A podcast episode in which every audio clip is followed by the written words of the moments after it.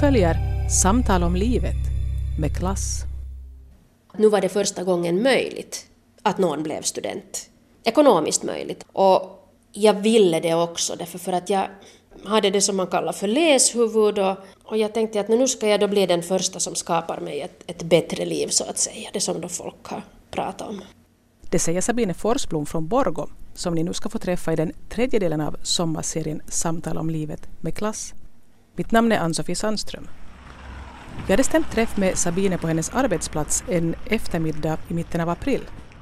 Orsaken till att jag ville träffa Sabine Forsblom och prata lite om klasstillhörighet och om livet i största allmänhet var romanen Maskrosguden som kom ut på Söderströms förlag år tjugohundrafyra. I den romanen beskrivs en uppväxt i arbetarklassmiljö så pass levande att jag utgick från att det var en miljö som Sabine Forsblom själv kände till. Jag har ingen minne av att Sabine och jag skulle ha träffats tidigare, trots att vi båda studerade i Helsingfors i början av åttiotalet och fastän vi båda jobbade på Yle i slutet av nittiotalet, fast då bodde jag i Österbotten och Sabine i södra Finland.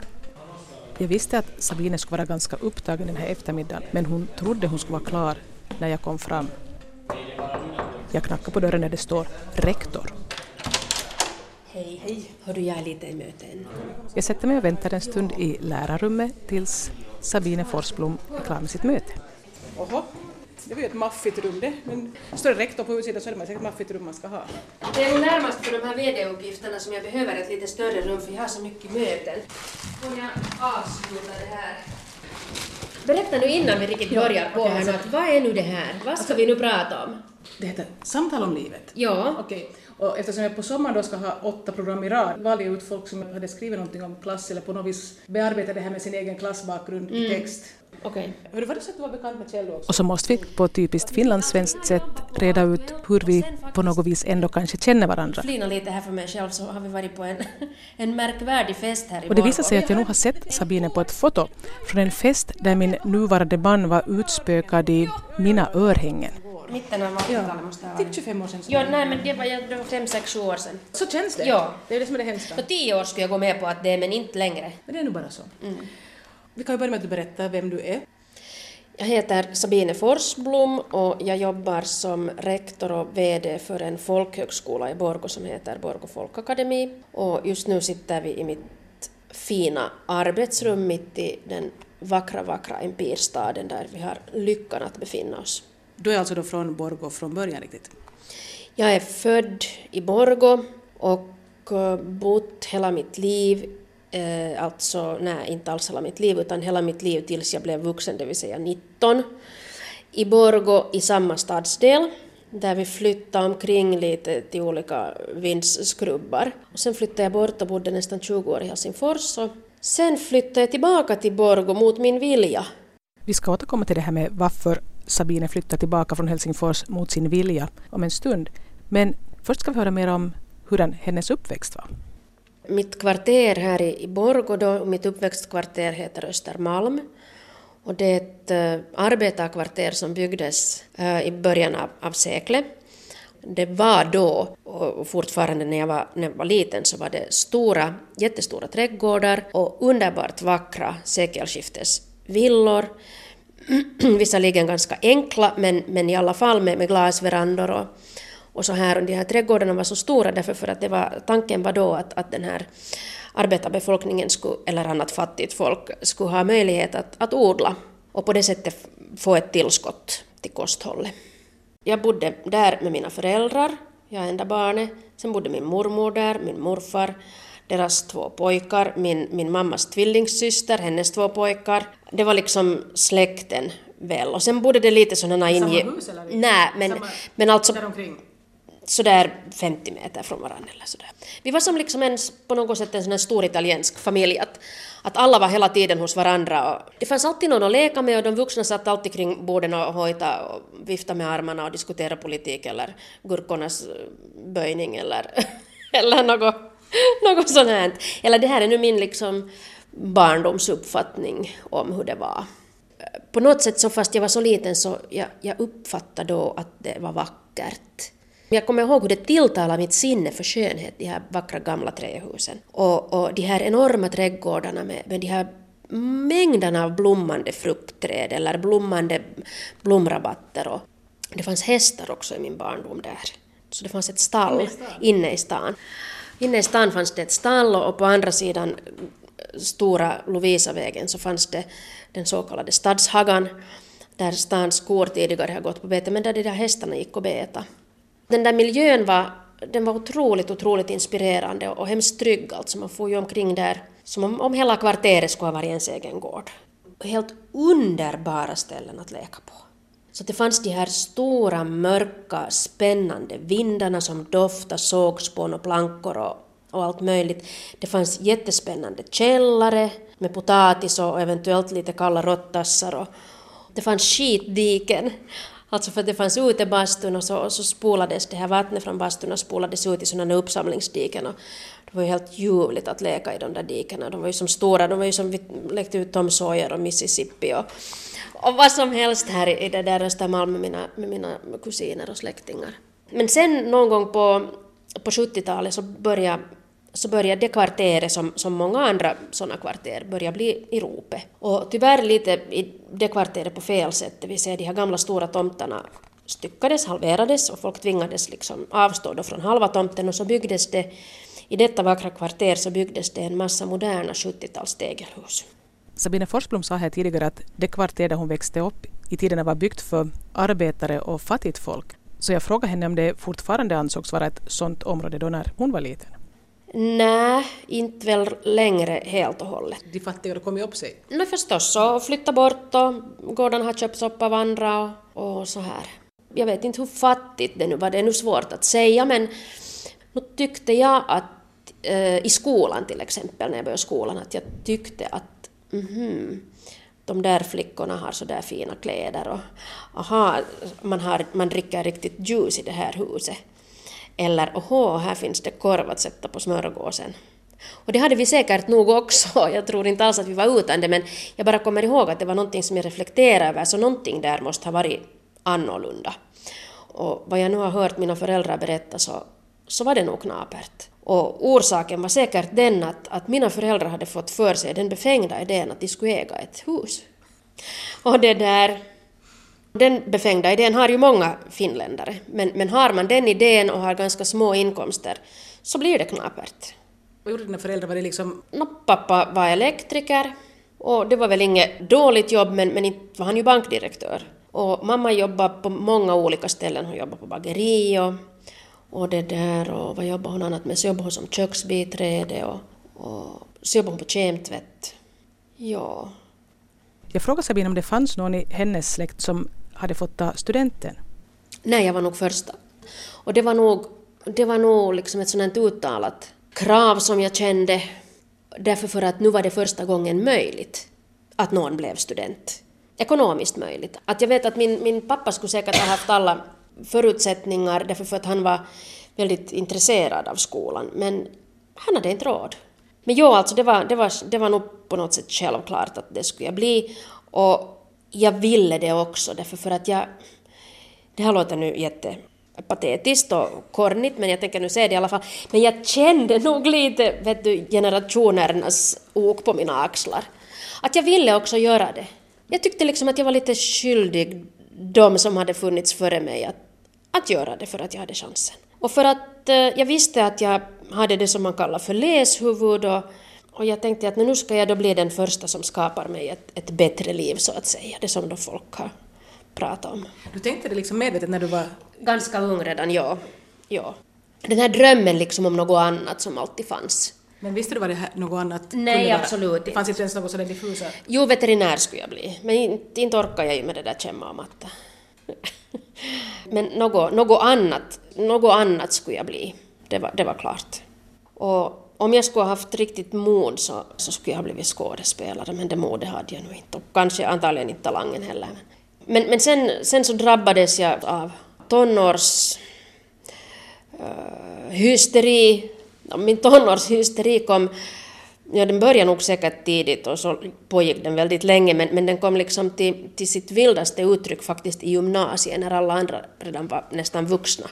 Alltså jag kommer ihåg att första klassen i gymnasiet, då då slog det riktigt slint i, i skallen på mig. Jag ville inte gå i gymnasiet, jag skulle sluta, jag skulle bli frissa. Jag och min kompis, hon skulle bli kosmetolog och jag skulle bli frissa. Och sen skulle vi rymma typ och vi skulle, vi skulle liksom slå oss fria och, och, och det ena och det andra. Och jag var väl med med någon sån här pojkgäng som sportade att hur mycket under noll kan man få i ett prov. För att man kunde få också på minussidan nämligen. Så det hade vi riktigt sådär som sport. Och jag menar, vem, vem, vem liksom led av det? Ingen annan utom jag led ju av den saken. Men hur den elev hade Sabine Forsblom varit före hon kom in i sitt tonårstrots? Grejen var den att jag tyckte jättemycket om att gå i skolan. Jag älskade att sitta lydigt och tyst vid min pulpet och skriva med vacker handstil i mitt skrivhäfte. Det var fantastiskt. Och jag älskade att, att på religionstimmarna klistra in alla vackra bilder i rellaboken och Och jag älskar att, att sträcka under snyggt och prydligt med linjal och lära mig utantill. Och jag älskar det. Men sen växte man upp och så fick man vissa vänner och så skulle man vara cool och tuff. Och att, äh, lite någon gång där på, på tvåan började jag väl lite tycka att nu borde man kanske göra någonting. Och sen gjorde jag väl något lite. Och, och sen slog nog paniken in på, sådär på allvar när man skulle börja skriva och insåg att, att varför ska jag skriva ett dåligt studentbetyg när jag kan skriva ett strålande? Eller när jag skulle kunna, om jag skulle ha tagit den här tiden till vara. Men problemet med mig var, och jag tror att det är problemet med många, att man är för ung. Man är alldeles för ung.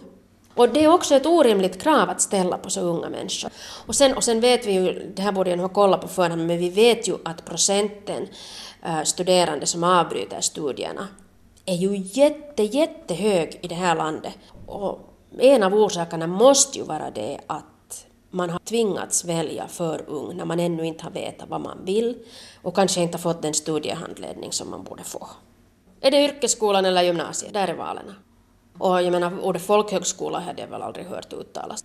Och idag är alltså Sabine Forsblom rektor på en folkhögskola. Jag är så förvånad över att det inte går bättre för folkhögskolorna i det här landet än vad det gör. Det är det för mig ett mysterium, därför att samtidigt vi lever i en, i en värld nu när allt fler börjar ifrågasätta den livsstil vi har nu. Allt fler börjar så att säga ta sitt liv i sina egna händer och fundera på att vad vill jag, hur vill jag utvecklas, vad vill jag göra? Och då finns det ett nätverk över hela landet på svenska och finska som bjuder de här oaserna där du faktiskt kan fundera på vad du vill med ditt liv som är ditt enda liv. Jag, jag menar, vi vet att, att människor som har valt fel, omotiverade människor, de kostar, de blir sjuka, utbrända, utbrända vad som helst. Ja. Att jag menar, om man skulle tänka hur lite det skulle kosta att låta varje människa satsa ett eller två år på att mogna och utvecklas och kanske Kanske genom att komma bort från sin invanda skolmiljö och eventuellt också bort från sina invanda vänkretsar. Få möjligheten första gången i livet att få syn på vem är jag egentligen. Och kanske jag har dolda talanger och göra det att, att jag skulle kunna välja en väg i livet som skulle göra mig till en lycklig människa och alltså min omgivning till en lyckligare omgivning och alltså landet. Liksom, jag menar, det är ju som ringar på vattnet att om vi fortsätter att skapa skapar stressade, pressade, tvingade människor till olika saker så, så då skapar vi ett land där skolskjutningar inte hör till omanlighet. Och där självmordsstatistiken är mm. ganska dyster. Mm. Men tillbaka till Sabine Forsblom och hennes utbildning. Hur gick det sen i studentskrivningarna? Jag skrev fem ämnen och skrev fyra L. Men som sagt så, jag skulle ha kunnat skriva bättre om jag skulle ha orkat. Var det klart för dig vad du skulle göra efter det då? Absolut inte. No, sen sökte jag till Uni för att studera det där nordiska språk och svensk litteratur, vilket jag också gjorde. Och tyckte nog att det inte var det här nu min grej, men, men jag gör nu det här. Nej, jag nu inte heller vet vad annat jag ska göra. Och så sökte jag jobb på, på radion för som sommarvikarie och sen började jag jobba med, med journalistik. Och det, det höll faktiskt på att gå på det sättet med mig att jag aldrig skulle ha fått ut mina papper från Uni. Men jag fick dem nog sen för att jag bestämde mig att inte, inte isa. För att så du på den tiden så tog man studielån. Eller jag tog studielån för att ha, ha råd att studera.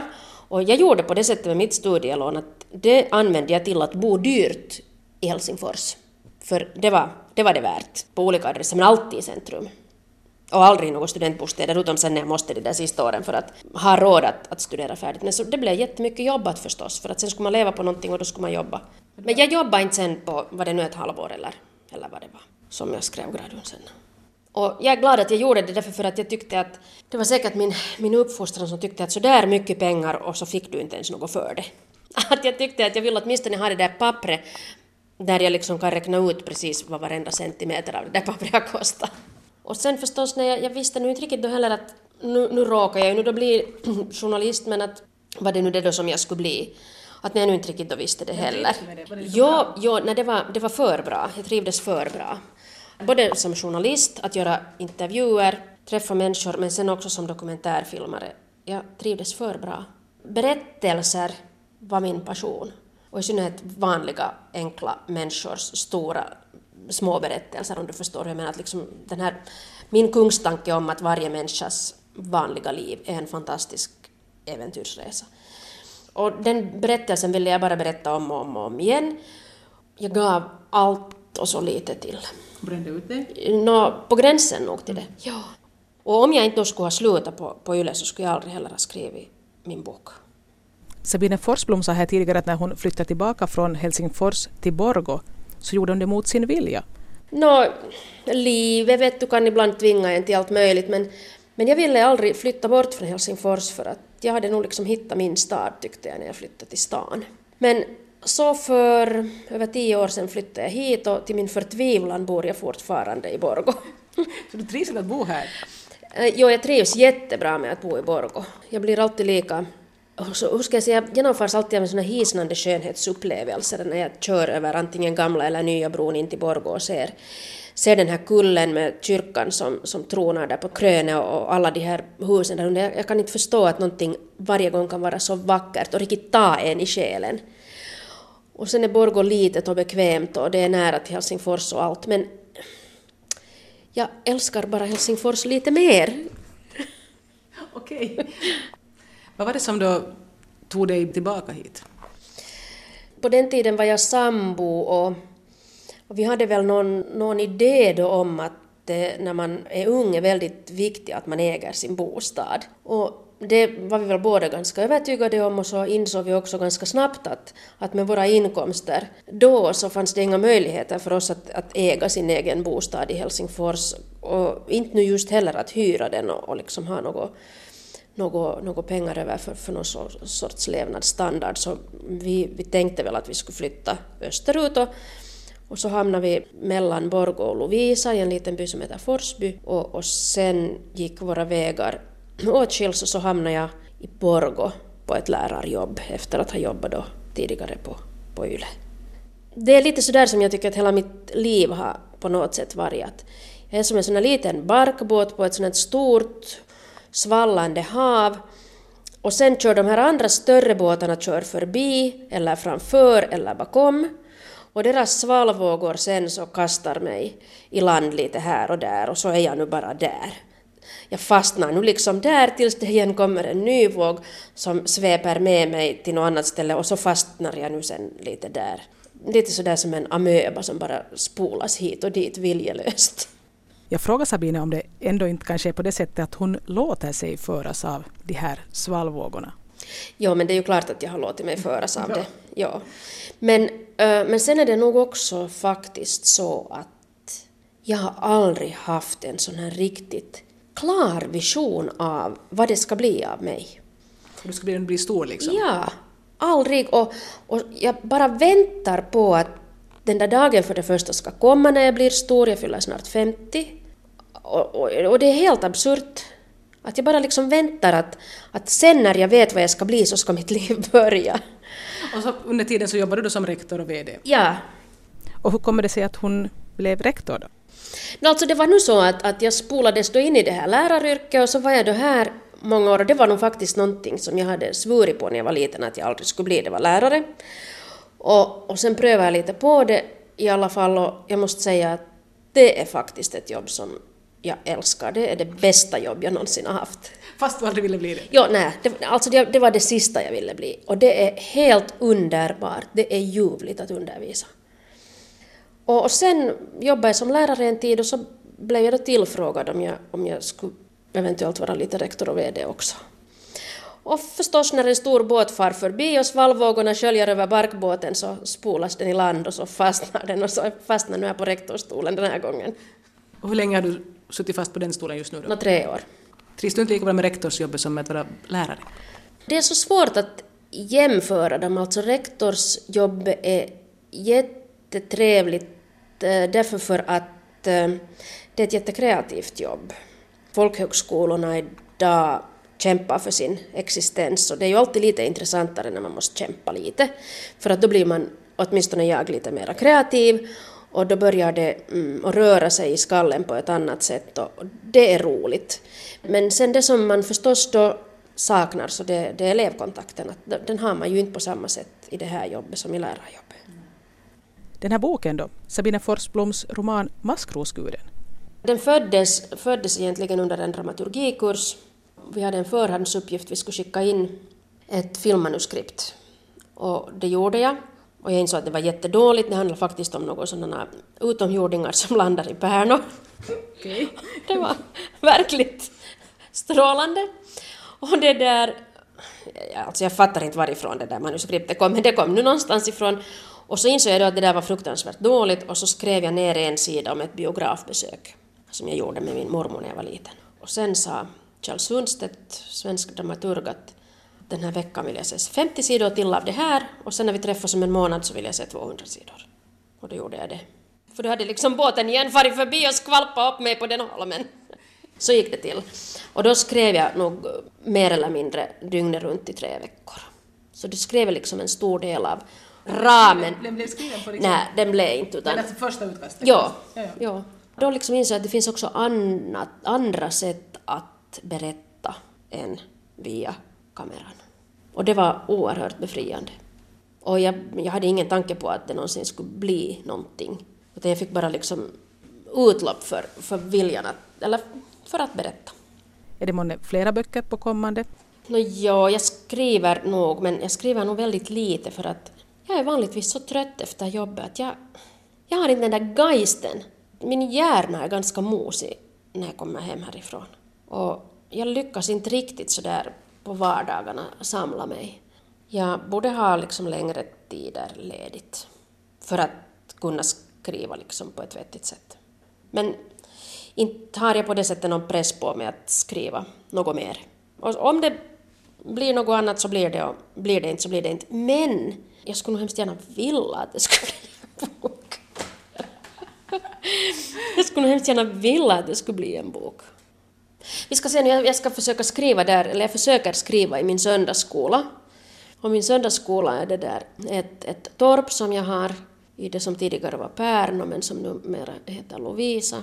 Så det där, vi ska se om, om, om jag skulle få något i stånd. Hur ofta hinner du vara i din söndagsskola då? Nå, no, nu brukar jag försöka vara när det blir varmt alltid på veckosluten, genast på våren. Och sen på min semester försöker jag vara där. Men alldeles för lite hinner jag vara där. Och just när jag har varit där så pass länge att jag känner att jag blir mig själv igen så det är dags att gå på jobb. De fyra veckors semestrarna vill inte riktigt hinna till till någonting. Vi kommer in på det där med hur mycket man arbetar och jag säger att jag som frilans periodvis jobbar mindre och förtjänar mindre men att samtidigt så har man ju då tid att göra saker som man faktiskt vill göra. Jag har stor erfarenhet också av att vara frilans och det går ganska bra att rätta, rätta munnen efter matsäcken nog. Sen när man har ett jobb som kräver mycket av en så har man dock sin fasta lön så här men att åtminstone för mig så började, började mitt liv att kosta genast mycket mer då också. För, för jag är ständigt, ständigt trött och jag måste ofta åka taxi och så måste jag köpa färdigmat och så måste jag det ena och det andra och så måste jag fara utomlands och vila upp mig så där på såna korta effektiva minibreakar och det ena och det andra. Oj vad det blir dyrt. Alltså inte ska människan jobba på det sättet som vi jobbar idag. Nej.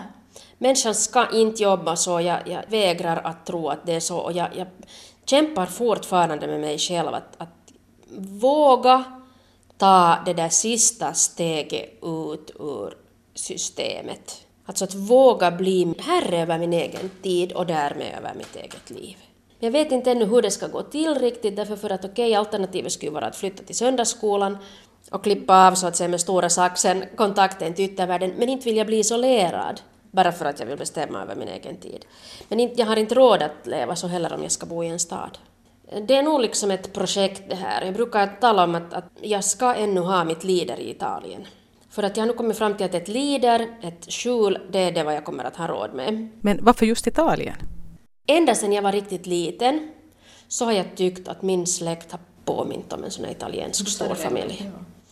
Alltså alla vet allt om alla och alla lägger sig i allting hela tiden och det driver en till vansinne. Och det är samtidigt ett stort och tryggt nätverk.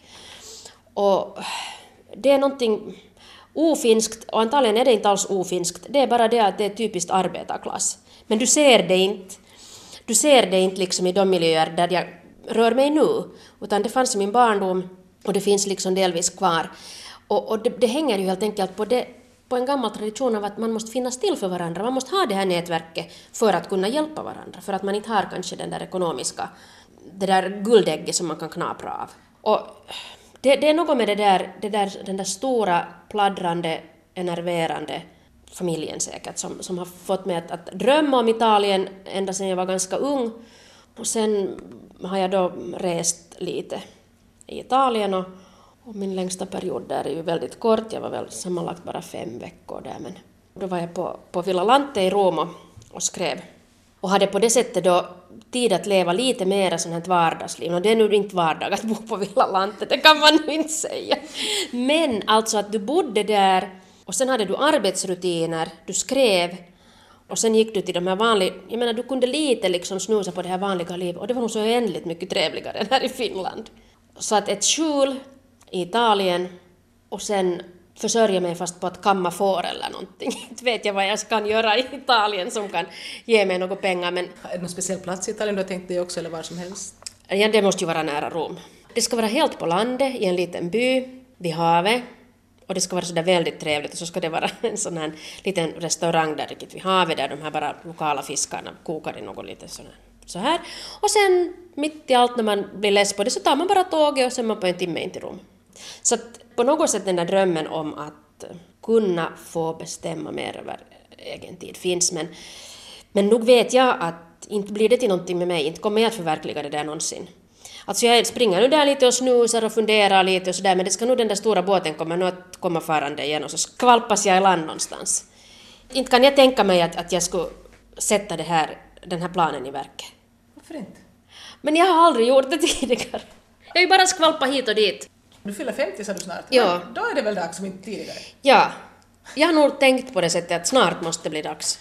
För att när kommer det där sen? Så att det där sen måste jag nog sluta nu att vänta på.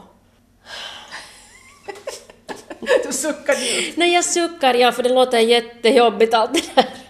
Men har någon sagt att det skulle vara enkelt då? Att få ett skjul i Italien? Nej, men fortfarande är jag på, på avvänjning från den här idén om att, att livet är en dans. Jag håller fortfarande på att avvänja mig, för att jag, det gjorde mig väldigt olycklig det att, att jag levde med den där föreställningen om att meningen med livet är att man ska vara lycklig och allt ska vara sådär ganska lätt. Och då när jag för varje dag förväntade mig att livet skulle vara fantastiskt på något sätt och en fest och, och underbart. Nej, inte var det ju aldrig det. Om du har den förväntningen, ja, ja, vet du, så kan du ju varje dag gå besviken och lägga dig. Men om du inte har den förväntningen, om du inte förväntar dig att livet ska vara fantastiskt och underbart och vad som helst. Så nu har jag märkt att jag nästan varje kväll kan gå och lägga mig och tänka att tänk vad livet kan vara ljuvligt. Man, man, jag ser de där sakerna på ett annat sätt när de inte överskuggas av den här förväntningen. Mm. Ja, men jag menar, så för mig är det nog viktigt att inte ha förväntningar, och det betyder alltså inte att ha en pessimistisk livssyn utan tvärtom. Det börjar bli dags att avsluta det här samtalet. Men jag frågar ännu Sabine Forsblom vilken samhällsklass hon tycker att hon tillhör nu. Nu är det väl någon slags medelklass. Men jag vet inte riktigt hur man ska räkna. Men nu borde man ju räkna ut det här förstås. Att inte vet jag om jag nu riktigt är det. Jag menar, blir man nu medelklass bara för att man har ett medelklassigt jobb och en medelklassig utbildning och uppför sig på ett medelklassigt sätt? Eller när blir man det då? Vad känner du dig? Jag, jag känner mig nog medelklassig. Men med ett uppfriskande stängt av frisk proletarism. Det sa Sabine Forsblom i Borgå. I nästa veckas Samtal om livet med klass får ni träffa författaren Robert Åsbacka.